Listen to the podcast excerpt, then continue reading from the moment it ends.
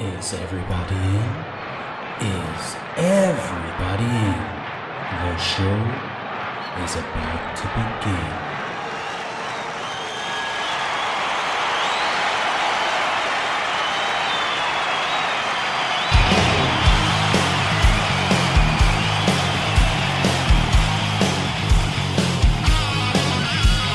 Welcome to the podcast, concerts that made us, interviews and stories, tales from the bus. We love taking you back to when it all went down. The greatest live shows and that cheering crowd sound. It's concerts, concerts that made us, concerts that made us.com. What's up? This is Kevin from Speed Freak, and you are listening to Concerts That Made Us.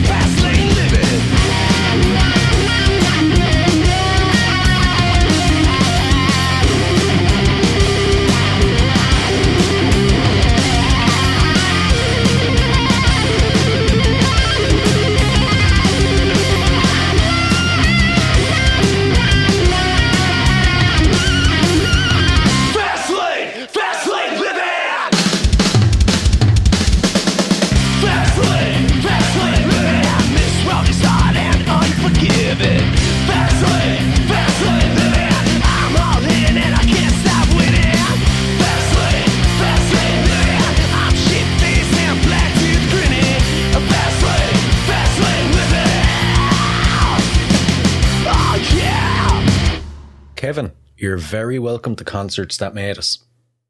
Yeah, thank you for having me. It's great to have you now. I'm looking forward to diving into your music for the next bit. We opened the show with Fast Lane Living, the title track off the last album you guys released. What a song.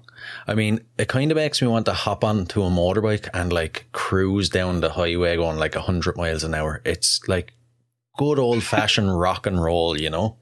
That is exactly what we're going for. That's uh, that is our music to a T. That's that's what it's all about. I thought so. So, what's the story behind the album then? Where did the inspiration come from? So we, uh, you know, we, we live here in Chicago, the band, the four of us, and we, for a couple of years, we rented a house together, and we just lived and worked and rehearsed in this house. Uh, and we did a lot of partying, as you can imagine. uh, and so that was kind of the mindset when we were, you know, when we wrote Fast Lane Living. That's that's really what it was all about. We, uh, you're, you know, in our 20s, you're young, partying hard, having a good time, living hard. So that's kind of where the inspiration for the record came from. Right, right. And what does it look like when you guys have to make new music? What's the process look like? So we we're pretty good about rehearsing regularly. Um, and so, you know, the four of us get in a room together and we'll start jamming. Uh, and just kind of, it's it's a very collaborative process. You know, every once in a while, I'll come up with a riff and bring it to the table, or somebody else will come up with a you know a riff or a, a lyrics or something. But for the most part, it's pretty collaborative. Um, we don't ever really sit down and think like I'm going to write a song about this you know usually it just it, it's very organic. It just kind of happens. Yeah yeah. And as well i have to congratulate you on on the awesome award winning video for doomsday devices it's one hell of a video. And you know even without the music it's entertaining. It won the award for best metal music video at the audio shoot international musician video and film festival in wexford ireland. First off that's a mouthful. And that's actually my hometown. Oh Salancha. yeah, yeah. Who came up with the idea for entering the video into festivals? It's not something you hear from bands quite often. No, not at all. So the guy who directed that video is a very good friend of, the band. His name is Zane Rarick. He's a Chicago filmmaker, and you know he's a, a, guy that we hang out with a lot. He's he's a friend, and so we, when we uh, first recorded the record, uh, he got a hold of that song and was thinking like he kind of came up with that idea. And he thought it'd be funny to kind of play off that doomsday devices as like that you know 1950s sort of red scare you know nuclear scare kind of thing. Uh, so he really came up with that. And then because he's a filmmaker uh, you know he showed us the video. We loved it. We thought it was hilarious. And then he was like hey you know do you mind if i entered this video in some some film festival stuff? And we were like nah of course man you know, not thinking that anybody would ever care about a video from some Chicago metal band. Uh, and then it started winning awards. So I'd love to take credit for that. Uh, I don't do anything in that video besides, you know, play my guitar and look like a doofus. Uh, that was all Zane Rarick. Hats off to him. So. Oh man, it's, it's going to be a hard act to follow. Though. Are you going to continue going down the route then of entering your music videos into festivals? I, I would assume so, assuming that we, you know, the next one we make, I don't know what it's going to look like, but if it's if it's funny, if it's cool, then I don't see why not, right? I mean, it's a great way to get our music out there and get some recognition for the, the video guys. So why not, right? Yeah, yeah, exactly, exactly. And how has the reaction been from fans and listeners then since you released the the video and the album? Uh, weirdly positive. So, um, yeah. It, so it, uh, you know, it feels kind of strange, right? Because Fastlane Living was a record that we had been working on for a really long time. You know, we had started writing these songs quite a while ago, and they'd been in our live set for a while. And then we actually recorded the album all the way back in 2019. We, we got into the studio with Andy Legis and recorded it. And then we we did that video in I think in 2020, like the weekend before the United States shut down with the COVID stuff like whatever that Saturday was, that's when we filmed the video. And so it was like we had all this stuff ready to go. We were planning a release. And then, you know, as you know, the world kind of shut down. So then after that, once things started to open, our drummer actually uh, he broke his leg. So that was another couple months where we couldn't really rehearse or play shows or anything. You can't drum with one leg. You can do it one arm, right? But not yeah. one leg. uh, and so so like by the time then that we actually got to release the record and now that you know people are finally starting to hear it and see it uh, it, it's really cool to to have people excited about it and, and want to talk about it and stuff um, but at the same time it's kind of strange because it's kind of like oh yeah you know i've been working on this for so long i you know it, it's but it, it's really it's really cool. That's the best way i can describe it.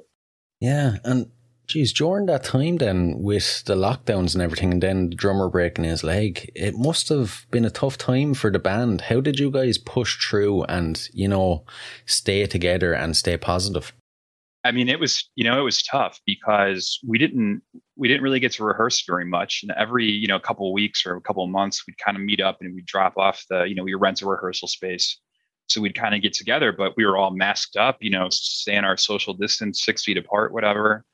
Uh, and and it was definitely like we, you know, it was tough. And so we, but we kind of made the decision, like, look, we we want to do this. We love what we do. We're gonna ride it out. You know, whatever it looks like, that's what it's gonna be. So but it uh, you know and then we you saw lots of bands doing like zoom covers and stuff and we didn't really want to do any of that but it, it, it, was tough yeah i'd say so i'd say so the first gig you guys played then after all that must have been like a massive celebration was it it was great so it was uh, the first gig finally we played after the covid and our drummer's leg was uh, uh, Forever Death Fest, which is a metal festival here in Chicago. We we got invited to play on it, and I was thinking about it like I was as we were rehearsing leading up to that. I it had been about two years since we last played a show, and I was thinking like this is the longest I've ever gone without performing since I was you know 13 or something. Um, but it was it, it was it felt so good to f- finally get up there and you know, and, and, do it again. And so afterwards, it was like, all right, we're back. We want to get back into this. You know, it was a lot of fun. You know, from all the music you guys have created, if there's listeners listening right now who haven't heard of you guys, what would you say is your defining work? You know, what is it? Where's a good place for them to jump in? Definitely our Spotify. I would say this this new record, Fast Lane Living. That's if you want a taste of what we're all about. That's that's it. Um, you know, we had recorded some demos and some earlier stuff way back when, but this Fast Lane Living record, that's what Speed Freak is all about for sure. And that's available on our Spotify, our Bandcamp, everywhere. Oh, cool, cool. At this stage, I usually like to dive into my guests' history when it comes to music to give the listeners a sense of where you come from. So, if you can, can you remember your earliest musical memory? Man, uh, you know, I've I don't have a specific memory per se, but I grew up, you know, in a house where music was always playing. My mom, uh, she's a great lady. She, you know, she loves music, and so when I think about my childhood, I think about like in the background, it was always the Beatles or the Rolling Stones or like old Motown or Janis, I mean, whatever. You know, we always had music playing at home, and so it was just always like a something that was part of my life. And so as soon as I got old enough, you know, I, I obviously once I figured out I couldn't sing worth a worth a damn, uh, I obviously I wanted to start playing instruments, and then uh, the first time I heard ACDC was really like when it kind of clicked for me. I, you know, you hear heard Highway to Hell, and I was like, not I couldn't have been any older than you know nine or ten or something, um, but I remember thinking like, this is the coolest, you know, this is awesome. Like this yeah. is what it's all about. And then pretty much since then, I've been on the uh, the rock and roll path. But that's kind of how where where it all started. It was just you know my mom singing and having the radio on at home, and you know it's, there. Yeah, and were your parents very supportive then when you decided to start playing guitar and you wanted to, you know, further it? Oh God, no. really? I mean, you know, they they liked that I uh, they were always supportive of me playing. Like I, I played in the orchestra at school, and they uh, they bought me my first guitar after I begged and begged and begged and begged. But um, it was always like, okay, it's great that you like music, but you know, you, when are you going to go to college? You why don't you be a doctor? That sort of thing. Um, but you know, now as I'm older and, and you know, my life is not. I didn't wind up in jail or dead or anything. I don't know. You know, they're pretty supportive of it now. They think it's cool. Um, I, you know, I, I talk to a lot of people. I know a lot of people who had bad upbringings, and I didn't. My parents were great, so I really only have nice things to say about him. Good, good. Now, I always say your teenage years are very important when it comes to music. You know, you find out what music really appeals to you, and through music, you almost find your community. So, as a teenager, what music were you exposed to by your peers, and how do you think it molded you into the musician you are today? So, yeah, when I got into high school, when I was a teenager, I was I had already been pretty hard into like ACDC and Kiss and Led Zeppelin and Black Sabbath and you know the the bands that all the the rock guys like. Um, and in my high school, I was one of those kids that you know, I grew my hair out and I wore black t-shirts and I was definitely trying to look as hard as I could, like some kind of rock star. Uh, and so, uh, you know, the other people who were like that in high school, uh, we kind of found each other. Tom, our singer, I actually met him in high school. He was another one of those kids. And so once I got into high school, I started getting into, you know, maybe a little bit more of the heavier metal stuff. Uh, I really fell in love with Motorhead in high school, obviously Metallica. Maybe Metallica would have been before high school, but um, and then also as I got a little older, you know, I really started to get a, a greater appreciation for a lot of blues players. Um, and it started to become more about like, oh, what's like, you know, it's not the heaviest music you can find, but you start really kind of appreciating, you know, some some of the more intricate stuff. Um, but my, yeah, it's a, to answer your question, like the the music that I found in high school, it was really it was more of a continuation of the stuff I was already into. Like I said, it was a lot of heavier metal, and then it really got me into appreciating like really good guitar playing. Um, and I, in high school, I was also playing in our school orchestra. So at the same time that I was like, you know, ditching class and trying to meet girls and stuff, I was also learning a lot about musical theory and about classic composers. And so it really I didn't realize it at the time, but I, that really has had an effect on me as I've gotten older as well. Yeah, yeah. I find the blues thing interesting now because I, I find that lots of teenagers, they will pick up a guitar and they'll listen to the heavier stuff, you know, and they just want to trash about on the guitar. But I notice when you see someone that wants to be serious about the guitar, they kind of get into blues. Like you were saying, it's a lot more intricate playing and all, but those old blues guys, I don't think there's ever going to be a guitar player on their level. No. And so, you know, like I said, I live in Chicago and downtown, I work in downtown Chicago, you know, all the skyscrapers and stuff. And every day when I get off the train uh, on State Street, there's a giant 40 story mural, you know, and it's, um, it's Buddy Guy, right? Playing the electric guitar. And so to be in Chicago, like you know, not that there's a huge blues scene anymore, but there's a lot of blues history here. And you got guys like obviously you got Muddy Waters and Buddy Guy, and you know Robert Johnson had come up here, and so there's it's just such a part of the you know cultural fabric, if you will. But you're right, like this the stuff that those blues guys did, even now, even when you think about, you know, you look at these modern like shred guitar players or whatever and you go back and you look at some of the stuff these blues guys were doing 100 years ago 50 years ago whatever it it holds up man. Like yeah. you're right they're incredible players. Yeah definitely definitely. And you know what's speaking of chicago what's the local music scene like? I take there's obviously lots of competition and it's very vibrant at the moment yeah uh, I'm very, very fortunate to, to live here and be a part of this. There's a lot of great music in Chicago. There always has been. And, you know, we have like Lollapalooza is here every year, and that's not really my scene, but there's a lot of festivals that come here. And every band that goes on tour, Chicago is what the third biggest city in the country. So everybody stops here. So there's always shows happening, there's always stuff going on, and then there's lots of great local venues as well, you know, that'll put on shows. And so it, it's a it's really a great scene to be a part of. Um, you know, I, when I was younger, we you know, you don't really view it as a competition anymore as you get older, more like a collaboration. Like we're all, you know, everybody, you kind of know each other. We're all friends and stuff. Um, but it, it's really cool to be a part of. And it's nice that, you know, any night of the week I can go out and find a bar that there's a band playing and check it out. It's really a great you know, it's, it's a great place to be. Yeah, sounds like heaven for a music lover. And as a concert goer, then, what concerts would you say have made you?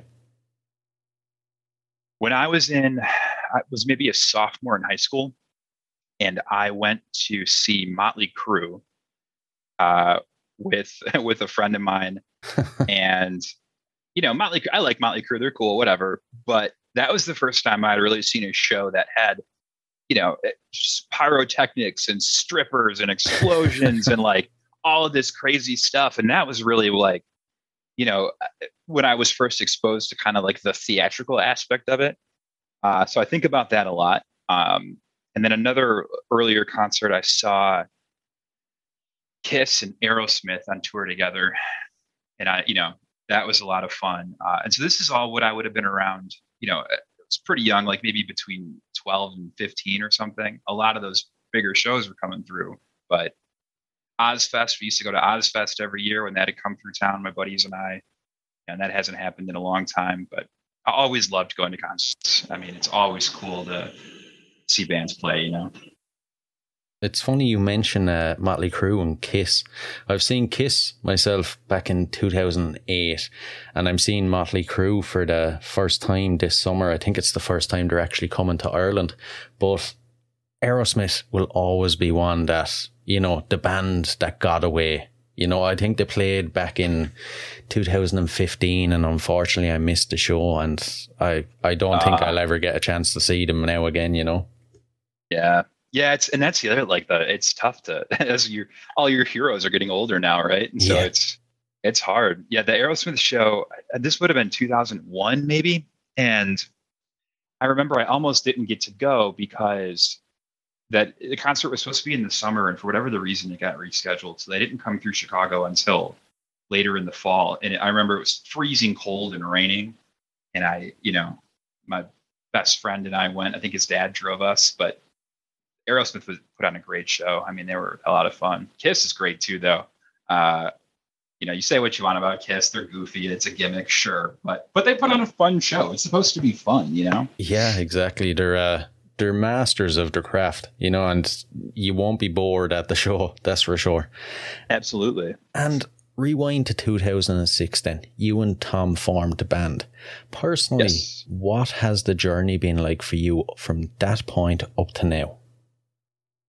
Well, when Tom and I formed the band, you know, it was like 90% so we could tell girls that we were in a band, right? Was, right. You know, as I'm sure most high school bands are, that's a, a pretty big factor in it. yeah. Um, and so, you know, there was points in time where we didn't really care about playing. We just liked talking about being in a band. But I'd say as we, you know, it, it made it stayed this constant thing in our lives. And so as you get older, you really appreciate that it's there. And now it's because it's it's not like a hobby on the side. It's really a passion. It's what we love to do, right? And it's it makes everything else tolerable. I can go to work you know, at any day job, right? And as long as I know that it's a day job, that I have this other thing going on, then it's okay. So it's really, it's something that I'm I'm really thankful for to be able to do this. Yeah, and uh, I have to ask then, if you didn't start the band, what do you think your outlet would be now? Oh gosh, no idea. I mean, I uh, maybe I'd be playing in a different band. You know, I'm sure I'd still be playing. I don't think you ever give up loving music. Um, for a brief period of time, uh, I was in a bluegrass band with some friends, and that was fun, but it wasn't quite the same as being in Speed Freak. Um, you know, I just I needed that. So if it wasn't this band, it'd probably be a different band. I I, I can't ever imagine not doing it. I see, and um, for any listeners then that haven't caught one of your shows specifically, what can they expect? we try and make our live shows a visceral experience, right? Like we, you know, we really try to have fun. And I don't mean that like, you know, we obviously we, we play, but but we want to make sure everybody's having a good time. I mean, that's the point. It's rock and roll. It's supposed to be fun. You don't want to leave a show feeling depressed or you know what I mean? Like it's yeah. Our mindset is always like we're gonna have a party on the stage and everybody's invited. Like we, you know, we really we really enjoy what we do. And so if there's something that anybody's ever, whoever sees us, you know, takes away, I want them to think like, look, even if this band isn't my style or my favorite band or whatever, those guys definitely have a good time and they're good at what they do.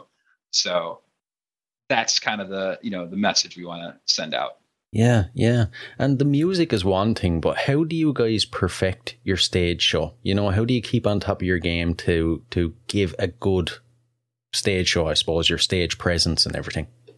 it's so our you know the there's some videos floating around i'm sure of like our first gigs back in high school and you know we were terrified standing behind our microphones and you know wide-eyed and i think it's it's something you just get comfortable with and you eventually kind of figure out like look you're there to have a good time it's okay to to be loose you know and kind of be yourself and so now when we rehearse our live set you know we'll always kind of map out what we're going to play but we've been playing together long enough now that it really it, it's comfortable so you know, we'll say like, look, you know, at this show, make sure you mention this band we're going to open for, or so and so's birthday, or like thanks to so and so for having us, or whatever. But uh, you know, we never.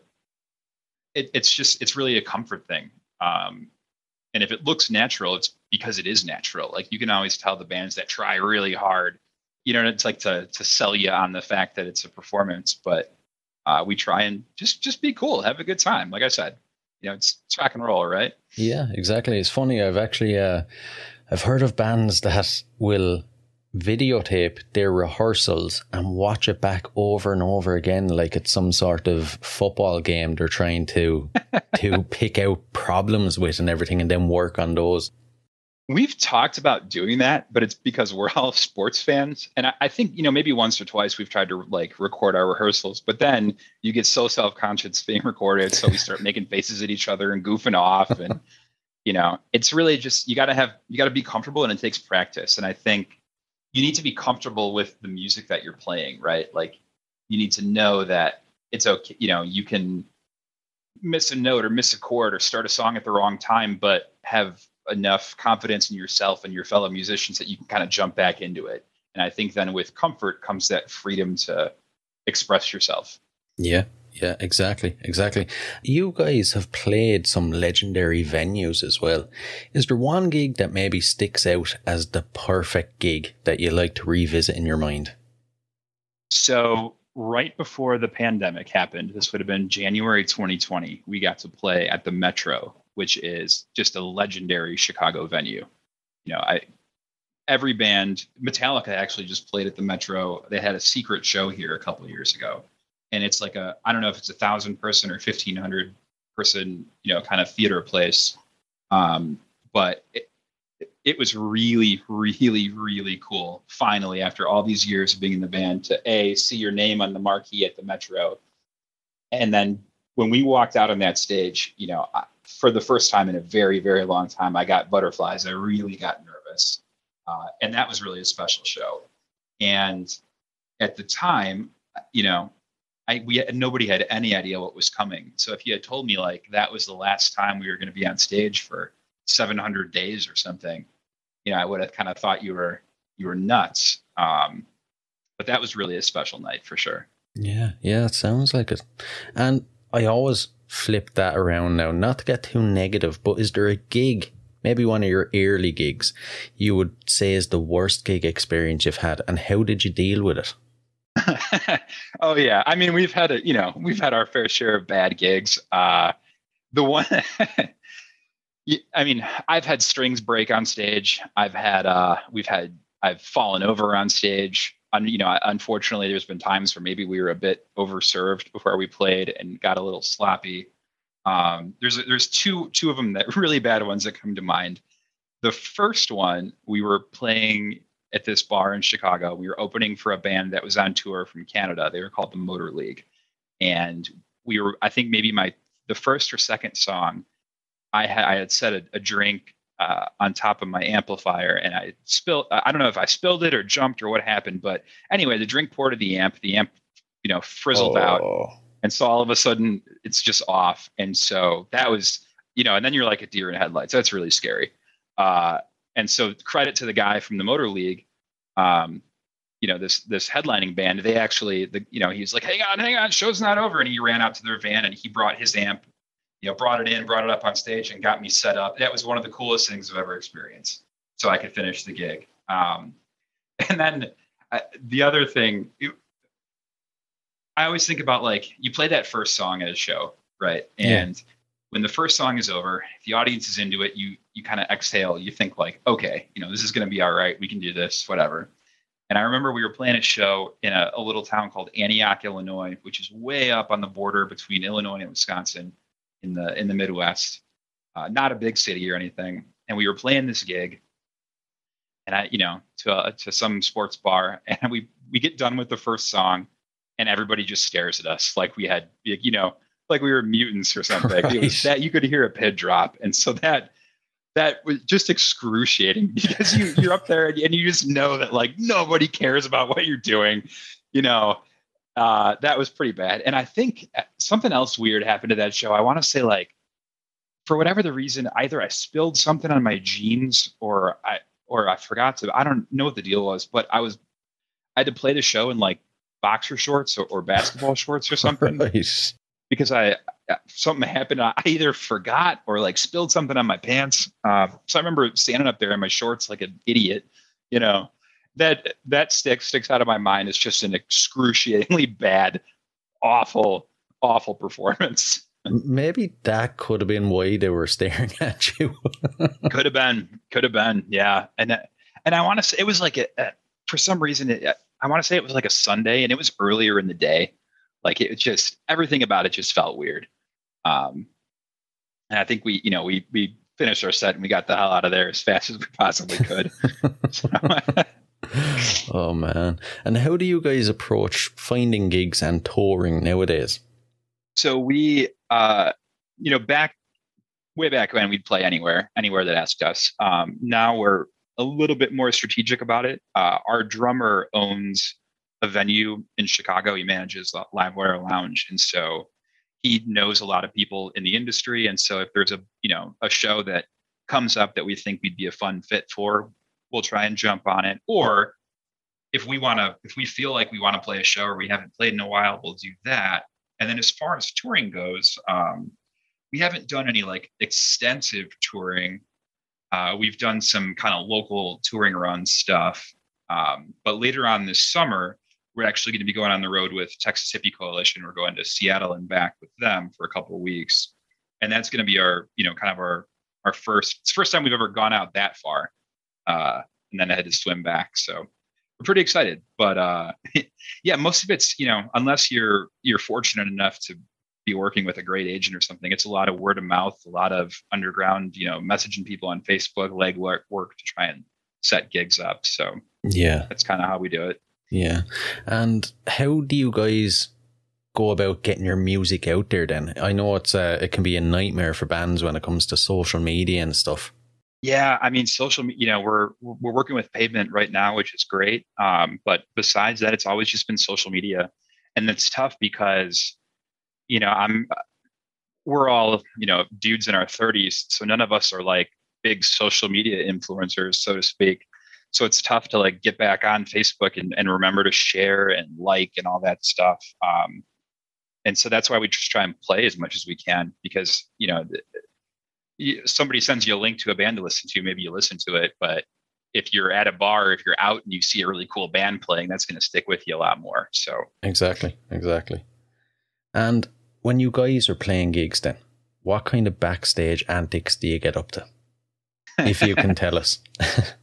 I mean, you know, we like to have a couple of drinks, get a little loose before we play. Um, we have this thing, you know, we always like, uh, we do a little like kind of huddle chant thing, like we're a, you know, like we're a football team, put our hands in the middle, you know, champions on three. We don't say champions, but we, we do some kind of stuff like that. Um, but, you know, usually like we get to a show and we'll, we'll load our gear in and sound check or whatever. But we, what we always try and do then is like go and meet the other dudes in the other bands, right? Because we, you know, those guys, they know what it's all about. We're, you know, we're, they're usually they've become some of our closest friends. It's how you meet people and make contacts. And then we usually just like to chill and, and meet people and have a good time. Um, so nothing super crazy backstage. Uh, on stage, we'll, uh, you know, we, we're buddies. We like to mess with each other. So the bass player and I, like, you'll always see us. We try and make faces at each other and, you know, stupid stuff like that. But uh, no real crazy pranks. Right, right. And, you know, say Saturday night you play the most epic gig you've played, you know, sold out venue, everything goes perfect. You get home, you get up Sunday morning, it's back to reality. How do you deal with that?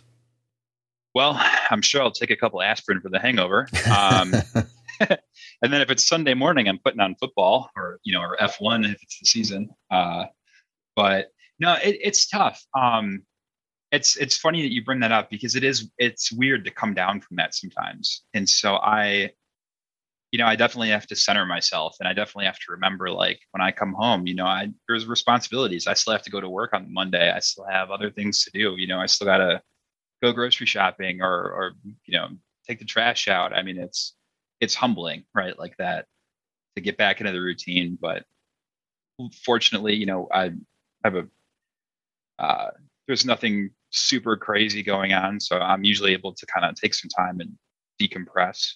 Uh, truthfully, I think it's harder for me like in the day before or the day of a gig than it is the day after. Like I'm always, yeah, it's you know, you get like those pre-show or like if you're or if you're a, a football player or something, you get kind of like the pre-match like jitters. You know, it's it, you get that kind of nervous adrenaline, and that, so that's tough for me. Like because I'm excited, right? And so once it's over, then I can kind of exhale and you know relax. But I think you'd be worried though if you didn't get that before a gig.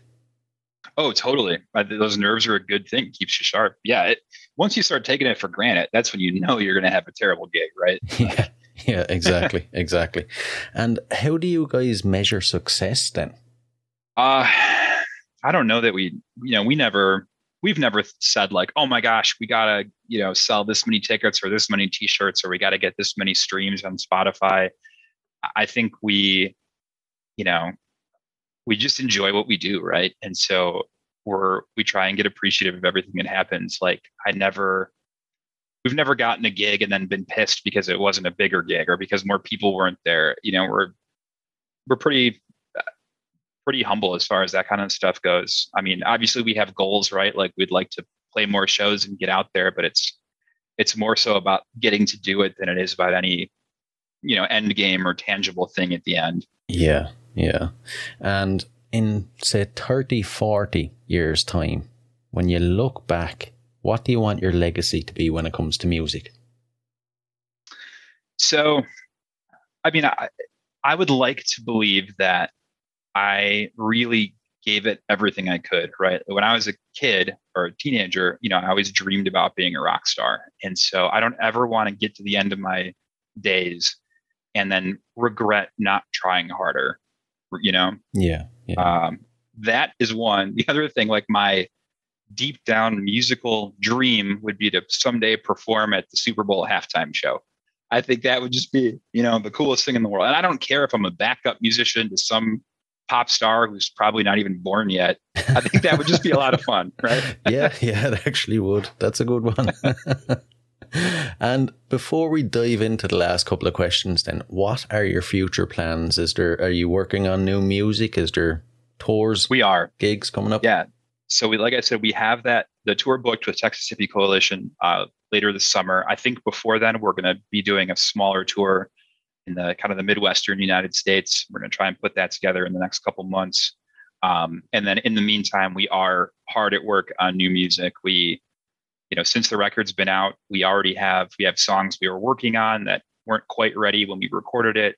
We have some a lot of stuff that's been written since then. So I think you know you could be on the lookout for another record from us in the not too distant future for sure. Oh, sounds great. Sounds great. And what can people expect from the new record then that's different from the last?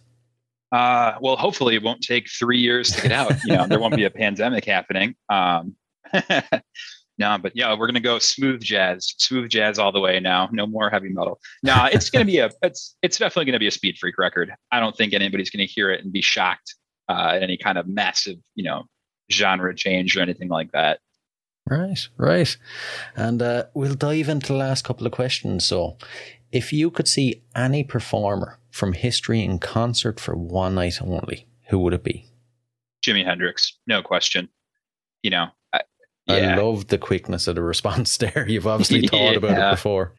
Absolutely. I mean, it's Jimi Hendrix. You know, yeah. it's it's special. I, and and to think like he's what he was only 27 when he died, right? He only played yeah what a couple dozen gigs. Like he, you know, it's like when you look back in the Beatles, they were only a thing, so to speak, for a few years.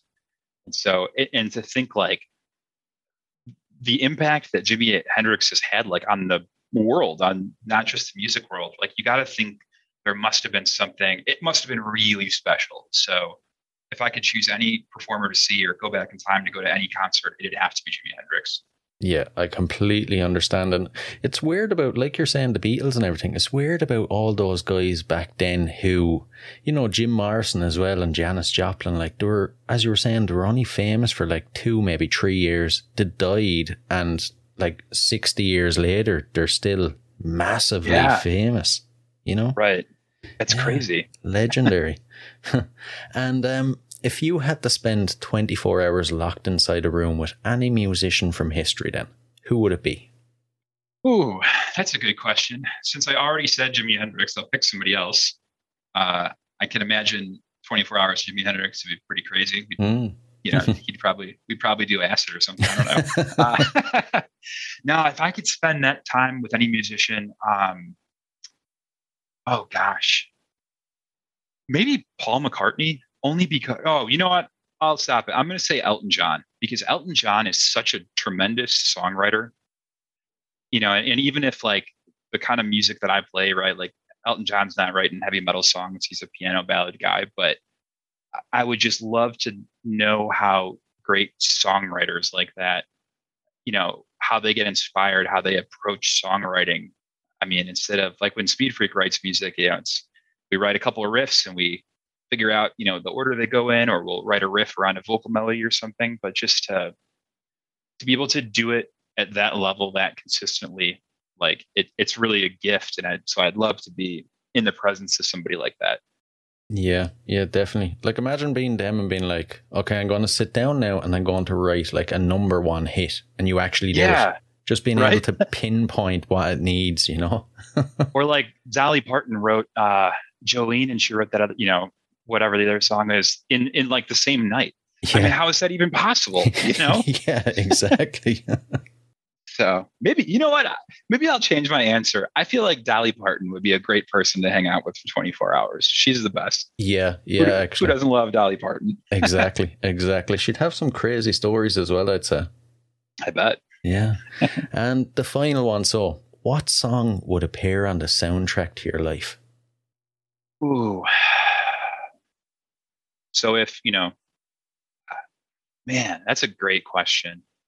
I if I had to pick a song like to be played at my funeral, I would probably pick something like, you know, Little Wing by Jimi Hendrix or something simple but pretty that's not, you know, yeah, maybe maybe Little Wing by Jimi Hendrix. Um gosh, that's a great question. It's a tough one. That's why I keep it to the end. maybe uh my way by frank sinatra i mean something like you know something that that sums up what i'd like my life to be about i yeah, think yeah. and that's it maybe I'll, maybe it's a song i haven't written yet That's a good answer. That is a good answer. You'll find it at some stage. that's right right, listen, Kevin, it's been an absolute pleasure now. I've really enjoyed getting insight into your music. Thanks a million. brian thanks for making the time i appreciate it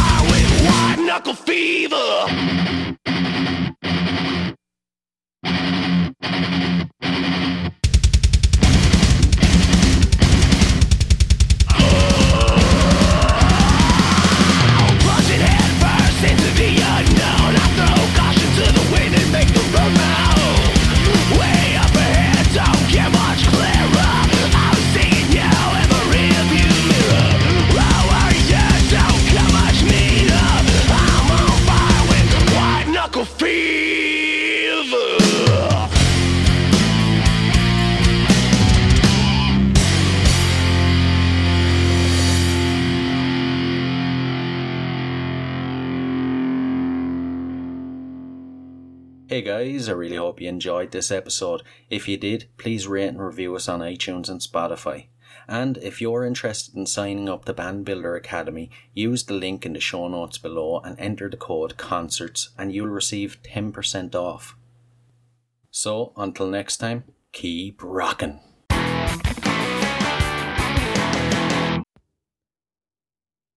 Hey, hey, what are you guys still doing here? The show's over. It's over. You can go home. Go on. We'll see you next time. We'll be here. Bye.